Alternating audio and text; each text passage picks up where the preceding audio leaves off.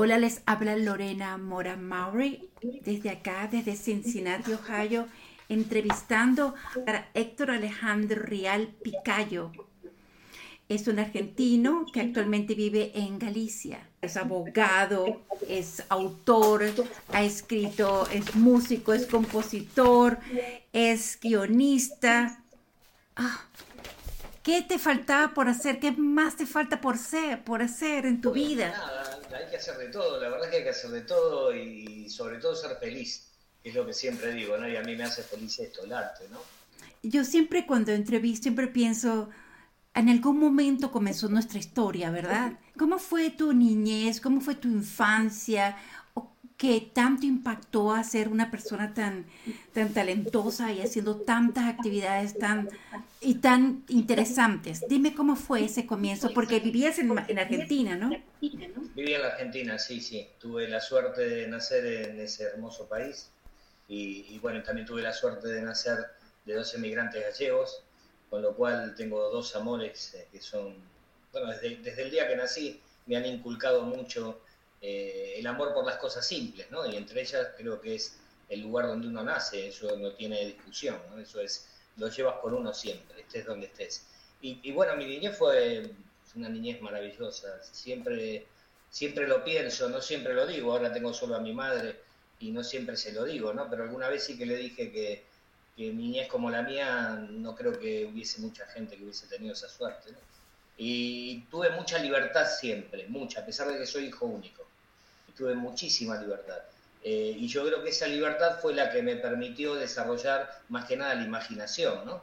Y el hecho de ser solo, de no tener hermanos, de tener que jugar conmigo mismo, eh, conocerme muy bien interiormente, creo que eso me dio, en cierto modo, el, puntapié de salida. Y después, lo del arte es inexplicable, porque yo vengo, eh, ya te digo, de, de dos personas que nacieron en una aldea en Galicia, que trabajaron toda su vida como burros, que no tuvieron tiempo para estas cuestiones, digamos, ¿no? Eh, con lo cual me nació, no puedo explicarlo por qué, pero ya a los ocho años, para que tengas idea, eh, mi padre tenía un, kiosco en el metro, en Buenos Aires, eh, y claro, yo andaba en el metro todo el día, con ocho años, o sea, imagínate la libertad que tenía. Me subí un metro, hacía combinaciones y aparecía del otro lado de la ciudad, siempre me manejé muy bien, pero a los ocho años me fui por los canales de televisión a y, en la puerta me asomaba y le decía que yo quería cantar, ¿no? Que yo quería cantar. Me fui a, todos los canales de televisión, Canal 7, Canal 13, Canal 9 de Buenos Aires. Eh, incluso sabía dónde estaba, con 8 años. Eh, para que te des una idea de cuánto, cuánto me llevaba el tema de, lo artístico, ¿no? Después, eh, con el tiempo, pude concretarlo, sobre todo como actor. hice un casting que tuve la suerte de ganar eh, me eligieron para un coprotagonista en una novela internacional eh, y cuando quise acordar estaba en, lo que quería hacer, lo que quería hacer, estaba en, otro mundo. Eh, luego eso, claro, la vida te lleva por los caminos que, quiere, no, no son precisamente los que uno elige, ¿no? y luego ya de llevar 10 años trabajando de todo, absolutamente de todo, eh, y haciendo emprendimientos que no siempre salieron bien, por cierto, eh, decidí estudiar. Me di cuenta de que mi padre tenía razón ya de inicio y, bueno, entré en la facultad, terminé la carrera de Derecho, eh, con familia ya, vamos, no con la tranquilidad que hubiera tenido si lo hubiera hecho en su momento, ¿no? y luego homologué el título aquí en España, con lo cual ahora tengo la gran dicha de tener una profesión y poder vivir de ella eh, porque a esta edad, tengo 50 y pocos años, 51. Joven, muy eh, joven. No lo, pero no podría trabajar de cualquier cosa, o sea, es importante, es muy importante la formación que uno puede adquirir, pero bueno, me di cuenta cuando ya era un poco grande, ¿no? Eh, pero también eso me dio la libertad esta de que te hablo, de poder hacer mil cosas y probar de todo, ¿no? Lo artístico siempre está, siempre está, eso es inevitable, es una cosa que te nace de subir un escenario y compartir con la gente, ser feliz, que es lo que, como comencé esta entrevista, eso es lo que importa, ser feliz. Yo estoy tan impresionada porque además has compuesto numerosos temas, villancicos, boleros, samba, tangos. Explícame, también eres así tan talentoso. Dice, voy a escribir hoy un villancico. Cuéntame de esa pasión de, de, los tangos que son tan dramáticos. Cuéntame. Son dramáticos, pero son muy pasionales. O sea, el tango tiene, tiene una cosa que, bueno, a mí me, pero me carcome por dentro, ¿no? Es algo, además es de mi ciudad, ¿no? Yo me siento pero muy, muy, muy argentino, cada día más argentino y cada día más gallego, ¿no? Pero esa parte argentina que tengo, que es tan poderosa como la otra, eh, se, estruja, ¿no? Es como un... Entonces el tango a mí me produce como si, el corazón se me hiciese una cereza, ¿no? Pequeña, eh, a punto de explotar. Es algo que no, bueno, que no se, no se puede explicar. Realmente yo no tengo una formación de tango. Imagínate que en mi casa se escuchaban muñeiras, pasodobles, eh, era una casa de tangueros, ¿no? Pero a mí Buenos Aires me ganó, me ganó el, corazón, eh, bueno, desde un primer momento y ya de grande, eh, también fui taxista y bueno, recorriendo las calles, viviendo la gente. Eh, yo creo que es una, una, de las músicas que pinta mejor a su gente, el tango sin lugar a dudas, y la música del tango es una música que, que caza con, con la ciudad. O sea, Buenos Aires es bellísimo. Yo lo fui hace dos años y quedé enamorada de Buenos Aires. Pero además de esto, estás, estás en una gira por España sobre entre amigos. A mí me parece que sería ideal tomar un café contigo y conocer a tus amigos. ¿Por qué cuéntame de esta de este espectáculo entre amigos que me imagino que está en estos momentos stand-by o en espera por el COVID? Pero ¿por qué ese espectáculo entre amigos? ¿Qué hablas tú entre amigos en ese en esa gira? ¿Qué hablas? Aquí en España, por ejemplo, con el tango, Empecé en el año 2014 con, algunos músicos, después tuvimos cambios, digamos, de, espectáculo, eh, hasta que conocí a quien es el culpable de, esta novela, eh, al maestro Jorge Foscaldo, que es un impresionante pianista y mejor amigo, con el que comparto muchísimas horas, sobre todo de sobremesa, bastante perjudicados, por cierto, porque las sobremesas ya sabes que tienen lo suyo, eh, pero bueno, nos tomamos un whisky por ahí, nos sentamos, eh, charlamos de todo, eh, tocamos, cantamos, es una maravilla, ¿no? Y resulta que surgió esta cuestión porque Foscaldo hace un tango que no es el tango tradicional, no deja de ser tango, ¿no? Pero mete en el medio blues, notas de blues, de, jazz, de soul, de swing, o sea, hace maravillas, ¿no? Con, con eso. Y como nosotros, ya te digo, eh, no tenemos prácticamente ensayo, lo que tenemos son sobremesas, eh, lo que hacemos en el escenario es exactamente lo mismo, pero con gente, ¿no? Eh, por eso se llama entre amigos, porque en realidad estamos los dos disfrutando y lo que queremos hacer es compartir eso con la gente, ¿no?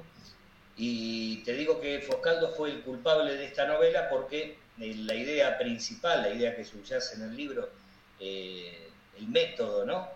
Este, por el cual se capta el conocimiento, la sabiduría de otra persona y sus recuerdos y se pueden transferir de una cabeza a otra, digámoslo así, eh, surgió por, justamente por, esa admiración que tengo por Foscaldo, eh, por verlo tocar y alucinar, alucinar por completo y pensar ¿cómo podría ser yo para tocar como este hombre? Porque yo chapuceo con el piano, ¿no? Toco así un poquito, para, solo, para, solo para componer algo y, bueno, y me sirve lo que sé, tampoco quiero ser un concertista. Pero cuando lo voy a tocar alucino, entonces digo, ¿cómo podría yo tener esa sabiduría sin tener que pasar, evidentemente, 40 años de mi vida, que no creo que me queden, estudiando y mejorando una técnica, ¿no? Y digo, si yo pudiera coger de su cabeza todo lo que sabe, si lo pudiera coger así y ponerlo en la mía, ¿no? Debe ser una persona fascinante. Es fascinante, sí, realmente es fascinante. Y eso es lo que ha surgido, te motivó, te, te llevó a escribir una especie de Dios traficante de conocimiento. Y te escucho y veo que en esta novela está lleno de amor, venganza, muerte, viajes y con toque de ciencia ficción aunque bien podría suceder en la vida real todo lo que se narra. Cuéntanos un poco sobre tu libro. Estás llegando a una audiencia que no te conoce. Estamos conociendo una persona totalmente eh, que le fascinado por todo lo que lo rodea y lo toma y lo, lo cambia, lo escribe, canta. Eh, pero háblanos un poco de una especie de Dios. Y quiero que me hable de los personajes, ¿no? Julián y este y mm, Sebastián. Pero vamos primero, como estás diciendo que tu gran amistad surgió todo esto, pero esto es esto lleva mucha dedicación. Cuéntame qué mezclaste, cómo surgió esta idea, además de tu amigo. Claro, la, idea surgió, ya te digo, en principio con eso, de decir, si yo pudiera coger los conocimientos de, del maestro, ¿no? De Jorge, y meterlos en mi cabeza, ¿no? Y a raíz de ahí, eh, a raíz de esa cuestión, eh, eh, como cualquier pensamiento que uno tiene, dice, ¿cómo se podría hacer esto, no? Porque hasta uno cree que es posible. De hecho, yo creo que alguien lo está haciendo, esto que pasa en el libro, ¿no? Aunque lo hará en silencio como los personajes de aquí, no será público, o quizá lo esté haciendo un Estado y estemos en, claro riesgo, en claro peligro, en un futuro inmediato esto de acceder a la cabeza es una cuestión compleja, que además te genera, cuando, cuando yo estaba escribiendo me generaba muchas eh, dudas, ¿no? Porque la verdad es que el método era ficticio, ¿no? Pero sí que me generaba esas dudas que podría tener un investigador, de decir, bueno, yo entro en la cabeza de una persona y la estoy, le estoy robando, realmente le estoy robando. O sea, si yo entro en la cabeza de un genio y, y quito toda esa sabiduría, no se la estoy quitando, la estoy copiando, ¿no? Eh, y eso lo puedo compartir con algunas personas o conmigo mismo, ¿eso es robar? Eh, o, sea, ¿estaríamos obligados a compartir esta, esta sabiduría? Eh, porque la sabiduría la adquirimos también de la sociedad, ¿no? No es, no es una cosa que nos venga innata, es una, una forma, bueno, de cultivar en el transcurso de una vida, de, de, recibir unos conocimientos de parte de la sociedad y de, bueno, de poder mejorarlos, ¿no? Por eso hay genios. Eh, y estos genios muchas veces mueren y se llevan todo su conocimiento y lo perdemos todo, no lo pierde solo el genio. El genio, bueno, ya importa que lo pierda si va, si, va a una tumba, ¿no? Pero Julián es un neurólogo. Explíqueme cómo te me colocaste en, el, en los pies, en los zapatos de un neurólogo que además es un experto en informática. Claro, eh, necesitaba eh, un personaje primero que conociese el cerebro humano, evidentemente, eh, y además que, porque yo relacionaba el método con un método informático, ¿no? Esto de poder copiar, editar, es, evidentemente informático, por lo menos dentro de las posibilidades que tenemos hoy. Eh, y pensaba, ¿no? Digo, bueno, si, si nosotros podemos comunicarnos con un ordenador, darle una orden o pedir algo concreto y que el ordenador nos devuelva exactamente eso, nos estamos entendiendo, ¿no?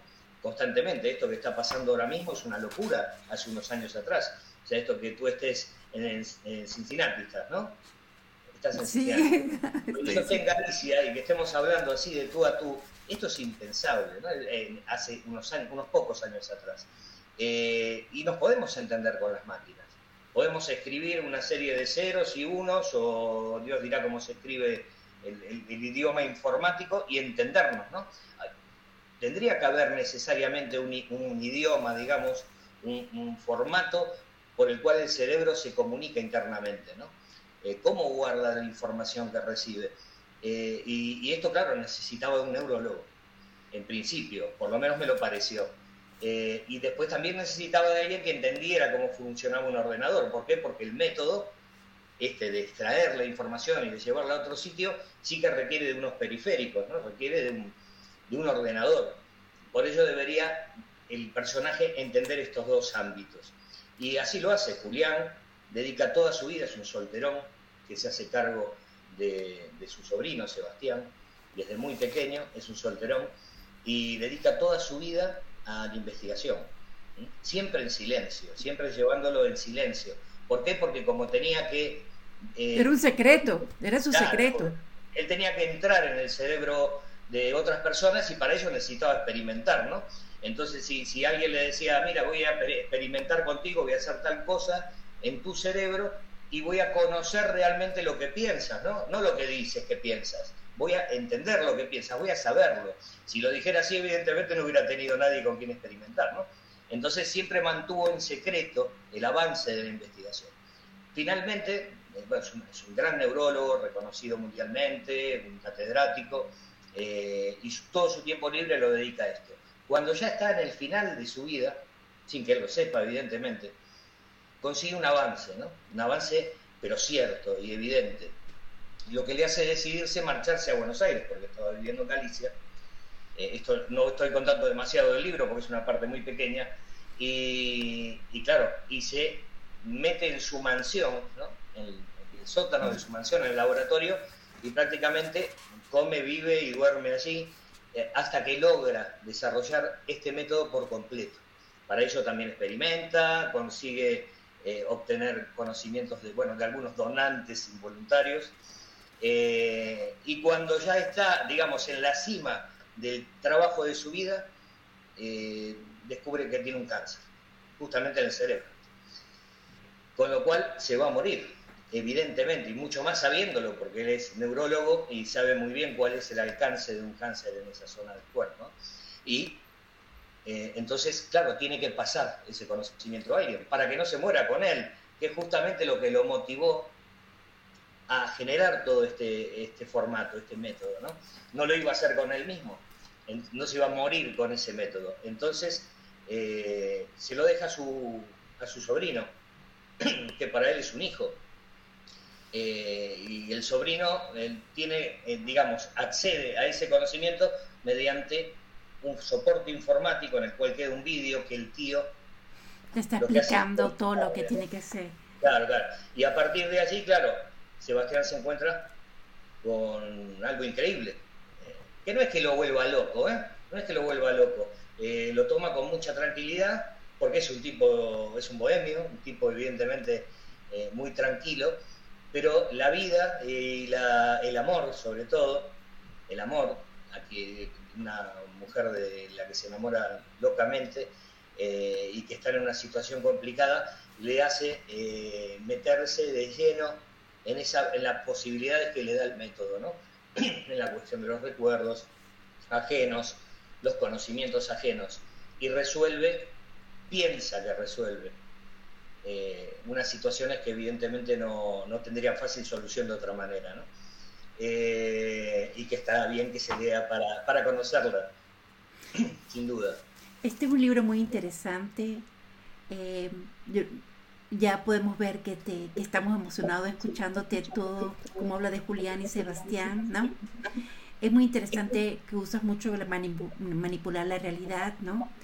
Eh, y hay una parte aquí que me gustaría leer, dice que si tienes el libro me gustaría en la página que lo leyeras, pero dicen que el destino está prefijado para cada uno y no puede cambiarse, que te persigue y te encuentra. Otros dicen que hay que perseguirlo hasta alcanzarlo. Creo que la gente está muy equivocada en la concepción del destino. Ni está prefijado, ni hay que perseguirlo. Solo hay que manipularlo. What? Así este empieza. Eh, y mira que eh, es otra cosa que, descubrí, porque parece mentira que uno pueda descubrir algo a raíz de, una obra literaria, ¿no? Pero claro, es como que te vas metiendo en esta cuestión que tiene un trasfondo muy, muy poderoso, ¿no? Como es esta, esta, esta facilidad de entrar en la mente ajena y de, y de tenerla uno mismo, ¿no? De yo coger tus conocimientos ahora, tú los míos, y mañana tú eres abogada, ¿eh? y yo soy periodista. Eh, ya los recuerdos ya van por otra vía, ¿no? Porque este método permite incluso separar, porque son dos, dos eh, formatos de paquetes de información, pero que tienen, digamos, una extensión diferente, ¿no? los recuerdos están archivados en general y los conocimientos están activos, ¿no? Siempre y cuando uno los, los fomente. Eh, ojo, yo no soy neurólogo ni soy médico, pero es más o menos lo que pude entender de, cómo funciona el cerebro, que por cierto nadie lo sabe, ni siquiera los expertos. Eh, o sí, o alguien lo tiene en secreto, como, como pasa en este caso. Eh, pero, pero es lo que te digo, eh, tiene una cuestión muy poderosa detrás que sin embargo no permite que cambies la realidad. Todo lo contrario, cuanto más manipulas lo que te rodea y a ti mismo, eh, lo que haces es que sea todavía más imprevisible el destino. ¿no? Eh, lo puedes manipular, pero no se puede manejar.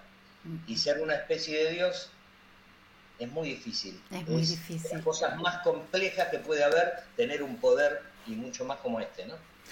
¿Este libro lo podemos comprar en Amazon? ¿Dónde lo podemos encontrar? Sí, en Amazon, está en FNAC, eh, bueno, está en muchísimos sitios, ya digo que por ahí entrando en Google, si no se quiere una de estas plataformas, eh, hay muchísimas librerías, porque ahora con esto... ¿Y también lo tienes en audio, es cierto? en audio no. Okay. En audio no. Entonces... Está en, en ebook, sí, en libro electrónico y en formato papel.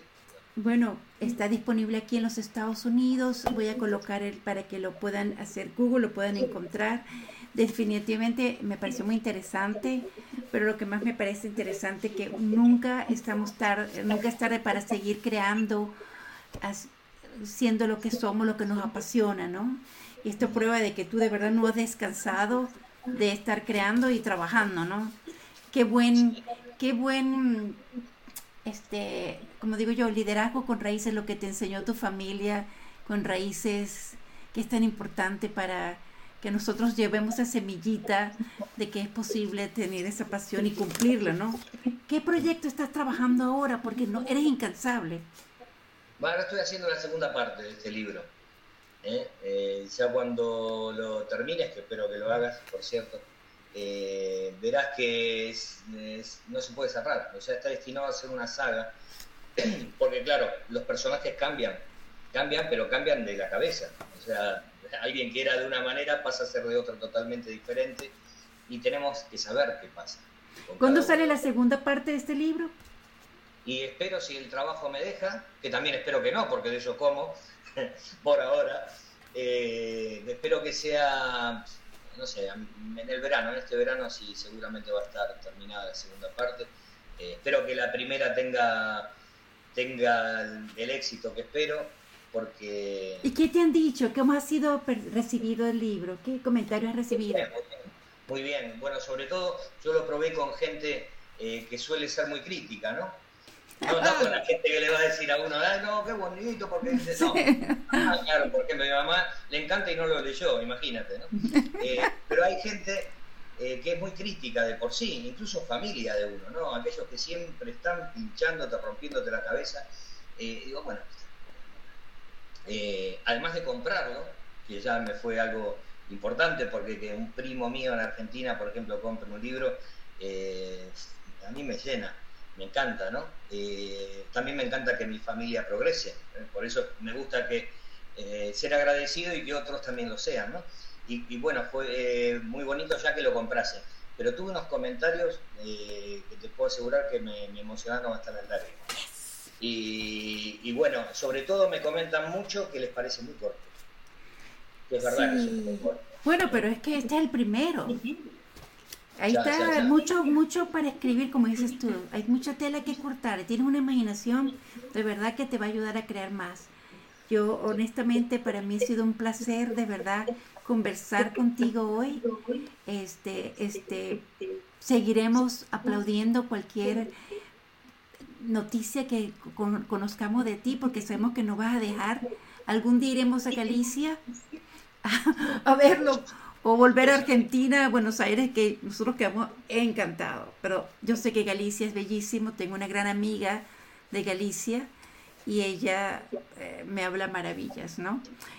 Eh, ¿Algún mensaje que quieras compartir a la audiencia que te está escuchando aquí en los Estados Unidos y en el resto del mundo que escucha podcast?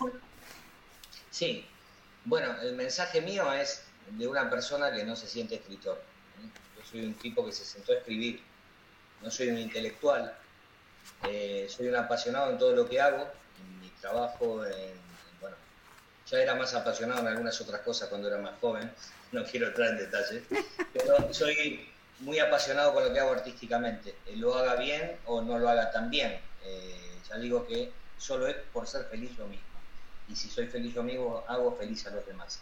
Lo que me gustaría, me encantaría, es recibir comentarios sobre todo. Eh, libros hay muchísimos, probablemente eh, uno tenga mucho para leer, incluso acumulado, eh, pero en algún momento, si hay un segundo, que me hagan ese favor, porque yo soy un trabajador, no soy un intelectual. Y todos los que somos así creo que nos merecemos siempre la oportunidad de poder llegar al corazón de los demás. Y lo único que quiero es eso, es tener la oportunidad de que me conozcan, que, me comenten, que me manden mensajes eh, y poder acrecentar, bueno, esta alegría que ya tengo con el libro hoy impreso y siendo una realidad. Pero imagínate, estás hablando con Ohio, en los Estados Unidos. Muchísimas gracias, de verdad muy agradecida Héctor. este, e, esperamos escuchar muy, pronto de ti nuevamente. Que pases una feliz noche y feliz tarde desde acá. Muchísimas gracias. Hasta luego, adiós. Hasta luego, hasta luego Lorena.